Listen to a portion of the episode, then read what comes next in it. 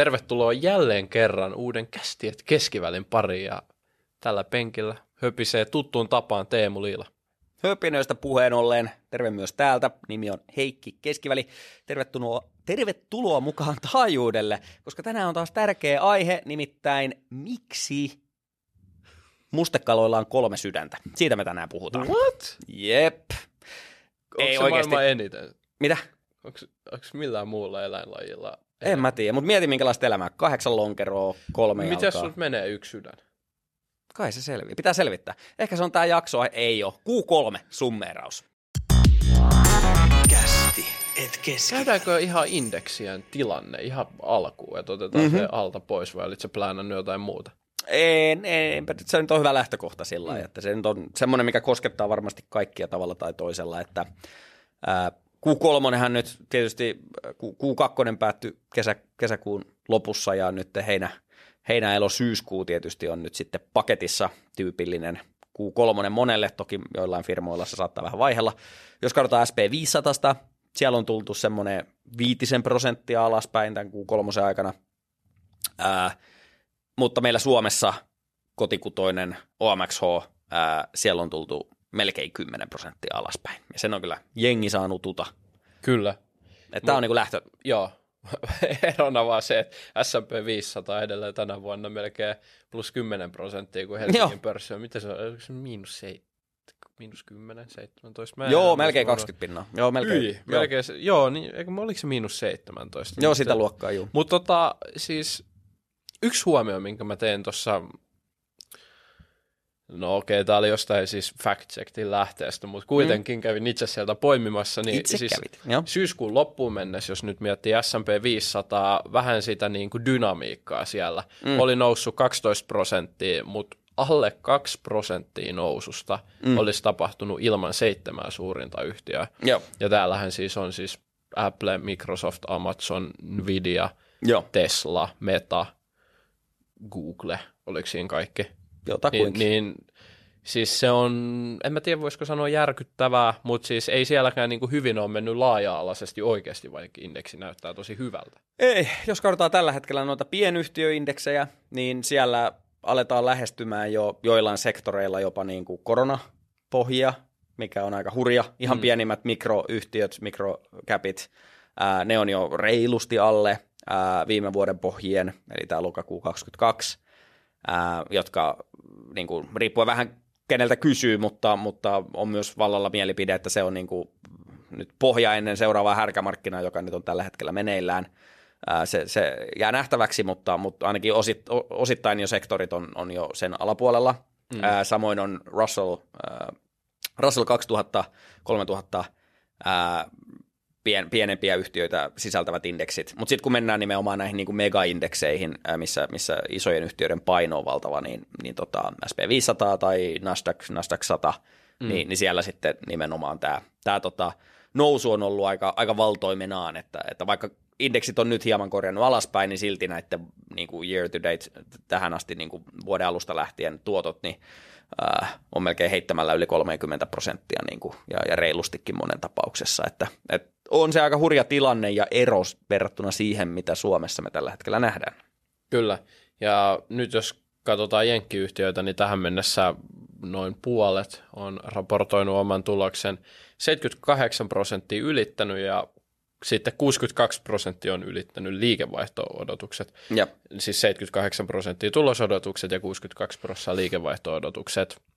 noista Ja hyvä aina muistaa se, että Jenkeissä leivotaan just silleen, että ne ylitetään. keskiarvolla 73 prosenttia on ylittänyt 10 vuoden aikajänteellä. Joo. Eli tuossa on pikkasen paremmin kuin keskimäärin. Mm. Nyt pikkasen isompi osa on ylittänyt kuitenkin niitä tulosodotuksia. No liikevaihdot nyt on alitettu pikkasen enemmän kuin norma- tai siis ylittäjiä on vähemmän kuin normaalisti Mm. liikevaihdon osalta. Mutta joka tapauksessa niin aika sellainen, niin kuin, en mä tiedä, perustekemistä, ei nyt mitään niin kuin ihmeellistä. Kuun elostahan povataan vissiin, että se on aika kova sitten. Mm. Ja ensi vuodelle, että S&P 500-yhtiöiden tulokset kasvaisi yli 12 prosenttia ja liikevaihdot no, vajaa 6 joo. prosenttia, joka on sitten aika hurjaa luke, hurjaa lukemaa, varsinkin jos vertaa tota, että tällä hetkellä ei, ei olla lähimainkaan sellaista kasvua. Joo, eli nyt se dynamiikka, mikä Jenkeissä yhtiöiden tapauksessa, että, että vaikka siellä on tullut niin kuin, äh, kovia tuloksia esimerkiksi joiltain teknologiayhtiöiltä, äh, niin markkinareaktiot on ollut sitten yllättävänkin negatiivisia. Siitä mm. syystä johtuen, että kommentaari sitten niin kuin jatkosta on itse asiassa heikompi kuin odotettu. Toki poikkeuksiakin on, esimerkiksi vaikka Amazon tai Netflix, ää, mutta, mutta sitten valtaosa on sitten osoittanut myöskin aika paljon he, heikkoutta. Ää, mm. Google, Meta, ää, Tesla, mm. niin, niin tullut tolla, tota, kovia, kylmiä rättejä kyllä tullut niin kuin näiltä yhtiöiltä. Äm, Siis Metan tulos oli hyvä. Ihan, Puh- siis äärimmäisen hyvä. Niin, mutta sitten... Tämä osakereaktio on ollut nyt Niin, niin että siellä huono. sitten kommentaari niin kuin mainosmarkkinan jatkuvuudesta tästä eteenpäin, kun korot on mitä on ja geopoliittinen tilanne on mitä on, niin, niin ei, ei tullut niin kuin valtavasti uutta rohkaisua Kyllä. siihen. Ja sitten samaan aikaan toki he, he käyttää aika paljon rahaa niin kuin jatkossakin äm, tota, tämän metaversen äh, kehittämiseen ja niin päin pois. Mutta menemättä yksityiskohtiin, niin siis tämä on nyt ollut tämän tuloskauden trendi niin kuin Jenkeissä, että et, et yksittäisiä kovia tuloksia, mutta selkeästi nyt alkaa jo niin kuin tulospettymyksiäkin olemaan, ja nyt niin kuin tulos, hyvät tulosreaktiot on ollut tosi kiven alla. Mm. Koska jos ne olisi ollut laajamittaisesti tosi hyviä, niin eihän se indeksi olisi niin kuin noussut tai se indeksihän olisi noussut, nythän se on laskenut 5 prosenttia. Mm. Sitten taas mitä Suomeen tulee, niin täällähän on niin kuin, saa laskea niin kuin, aika kiväällä on päivät, etteikö olisi jotain tulosvaroitusta tullut, että mm. koko ajan joku pieni tai iso yhtiö on niin kuin heittänyt jotain kehiä ennakkoon jo, ja, ja tulosreaktiot on ollut sitten sen mukaisia, että, että niin kuin iso ero kyllä jenkkeihin, että et Suomessa se on ollut vieläkin mollivoittoisempaa. Kyllä. No jos katsotaan vielä, klousataan tämä indeksispekulaatio sillä, että tsekataan nuo arvostukset tuosta luntaan muistiinpanoista, niin S&P 500-indeksin PE on tällä hetkellä nauhoitushetkellä 17,1. Mm. No se on pikkasen alapuolella 10 vuoden keskiarvoa. Viiden vuoden keskiarvo meillä on tosi korkea, että et se on 18,7, että huomattavasti sitä matalampi.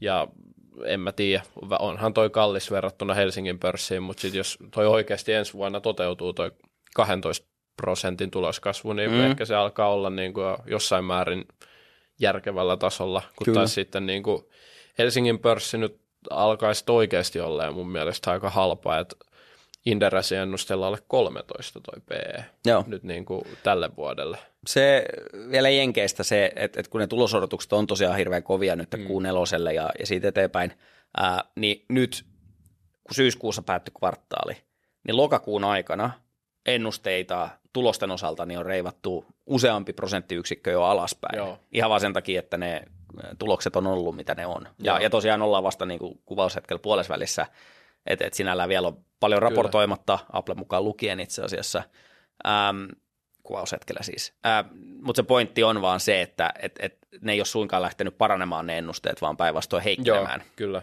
Kyllä. Joo, joo, Helsingin pörssin taso alle 13 PE ja osinkotuotto mm, ennusteiden mukaan noin 5 prossaa, mutta Helsingin pörssin ongelma on se, että kuusi suurinta tulosta tekevää yhtiötä niin tekee koko pörssin tuloksesta kaksi kolmasosaa. Tämä oli Jep. Wernerin nosto.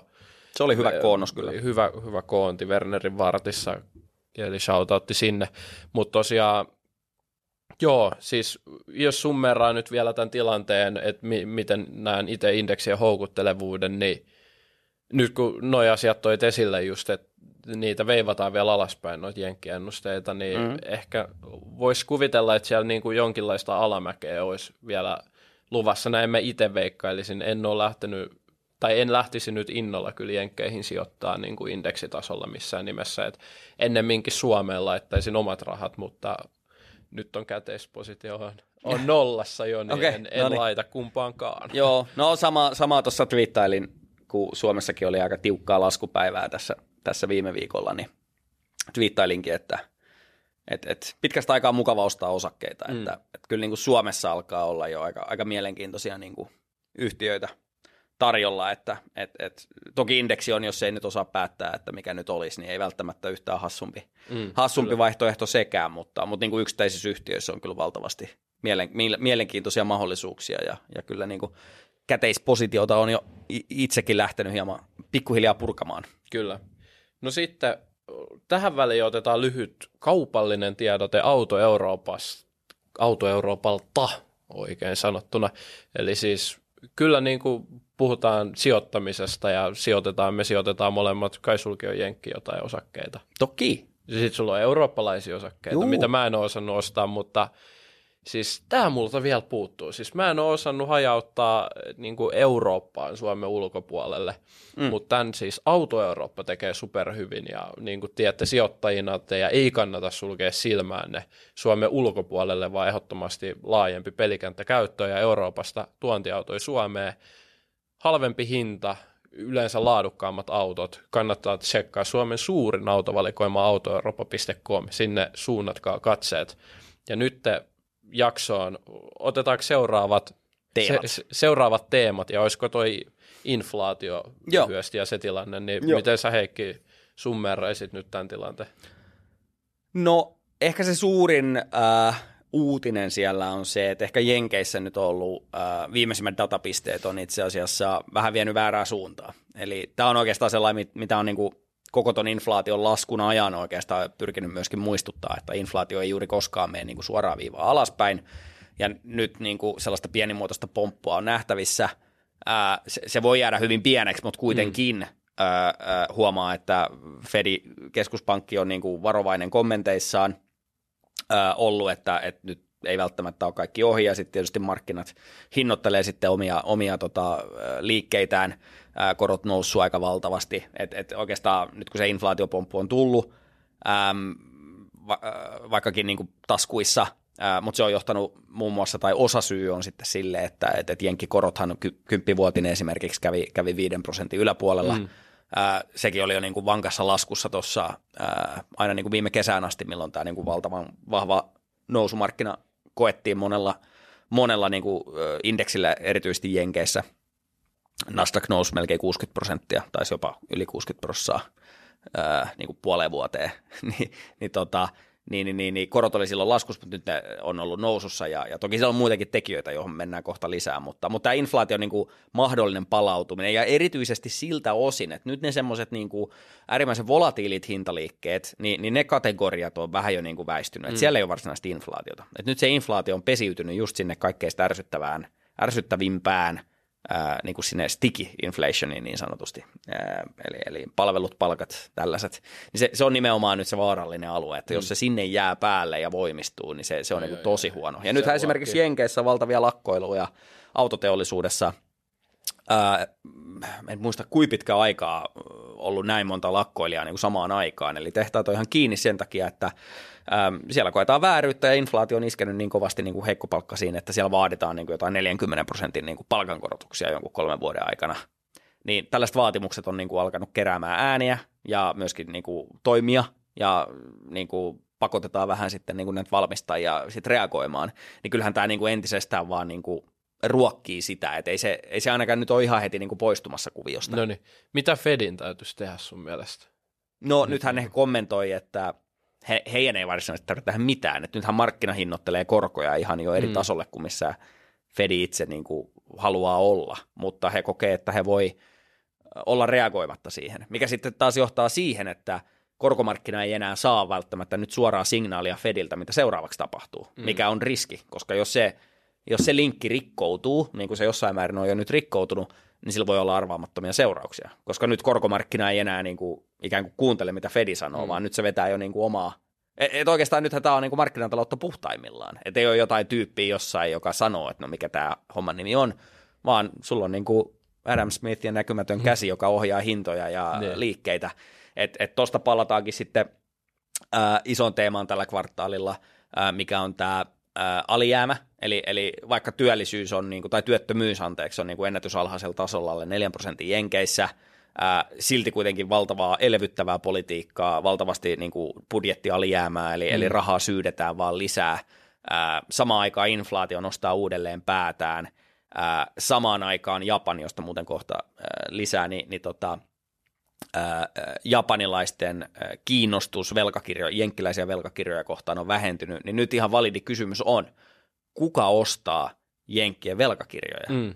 Jos keskuspankki aktiivisesti myy niitä, samaan aikaan valtio myy niitä, koska niiden pitää rahoittaa alijäämää, niin kuka niitä ostaa? Aiemmin Fedi osti velkakirjoja ja japanilaiset osti valtavasti. Ne on suurin omistaja velkakirjoille mm. jenkkiläisille. Niin sulla oli kaksi ihan valtava isoa ostajaa, niin kuin biljoona luokassa. Eikö toi sitten houkuttele toisaalta niin kuin korkosijoittajia aika paljon? Tismalleen. Eli se haaste on siinä, että se korkosijoittaja porukka, niin se on kuitenkin niin kuin se volyymi, mitä keskuspankit niin kuin on niin. edustanut, niin, niin puhutaan niin kuin eri mittakaavasta, mutta se on ehdottomasti niin kuin korkosijoittajien etu, mm. ketkä nyt hyötyy siitä, että joko heidän korkotilit tai korkosijoitukset nyt niin kuin maksaa sitten kovempaa, kovempaa tota, tuottoa. Kyllä. Että he on niinku hyötyjänä siinä. Paitsi ne, mitä sä sanoit, 10-vuotinen 5 prosentin. Joo.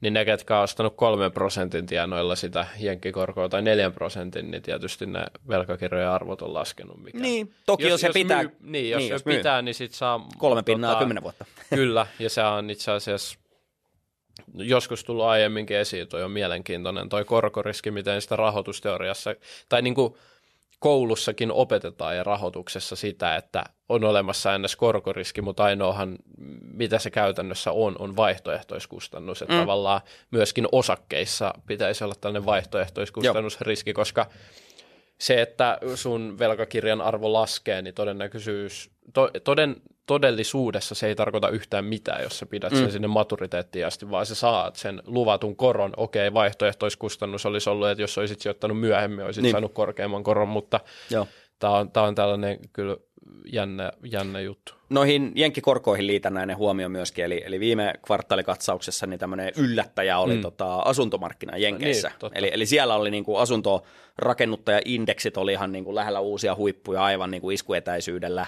Ää, kaikki firmat, joiden ei uskoisi pärjäävän, kun kukaan ei muuta, niin, niin on pärjännyt.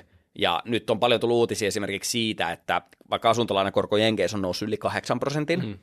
ää, 3 prosentin tasolta, eli 5 prosenttiyksikköä, niin ää, oikeastaan sama kuin Euroopassakin, noin 5, niin, niin tota, ää, nämä pystyy nämä rakennuttajat tukemaan sitä, että ne, ne myy asunnon eri hintaan, ää, mutta ne tarjoaa ikään kuin alhaisempaa korkoa. Eli ne niin kuin tukee sitä kautta. Vähän niin kuin autofirmat saattaa tarjota jotain korkodiilejä, mm. mutta sitten ne oikeasti huomioi sen diilin niin kuin siinä lopullisessa kauppahinnassa.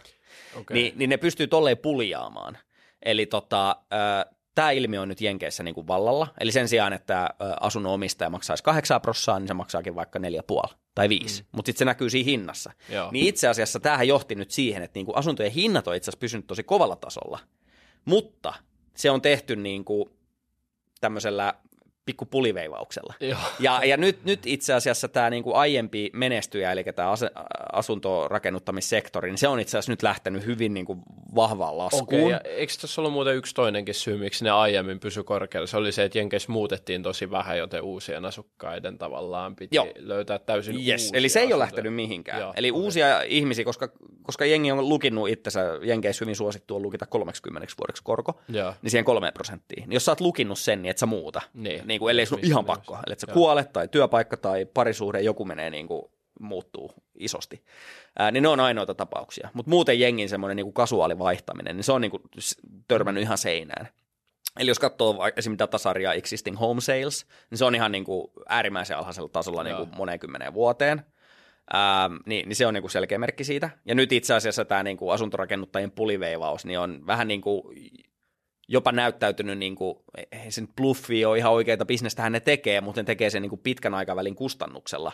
Että ne saa lyhyellä aikavälillä niin kuin hyviä diilejä hmm. tai niin kuin kauppaa ja hyviä hintoja, mutta ne ma- joutuu maksaa siitä pitkällä aikavälillä. Hmm, Ni, niin tota, nyt syystä tai toisesta sitten kaikki nämä kun yhdistää, niin, niin tota, näillä asuntorakennuttajilla ei olekaan mennyt hirveän hyvin enää. Ja, ja, ja nyt tämä yllättäjä onkin ehkä, saattaa olla pikku tämmöinen fake fake nousu, ainakin Joo. nyt niin kuin lasku ollut sen mukaista. Mutta tämä oli, no sitten oli vielä tuo Japani yksi nosto, jos vai, vai onko jotain mielessä vielä kuin kolmosesta, mikä ei, Japani voidaan ottaa esiin tässä nyt niin kuin ajankohtaisena mun mielestä. No tämä voi olla ehkä kuulijoille mielenkiintoinen, eli, eli niin kuin puhuttiin, niin Japani on äh, y, äh, suurin ulkomainen omistaja jenkkivelkakirjoille. Mm. Eli, eli se, miten he käyttäytyy äh, velkakirjoja kohtaan, niin, niin tota, silloin on niin kuin ihan vaikutuksia siihen, että miten se korko elää.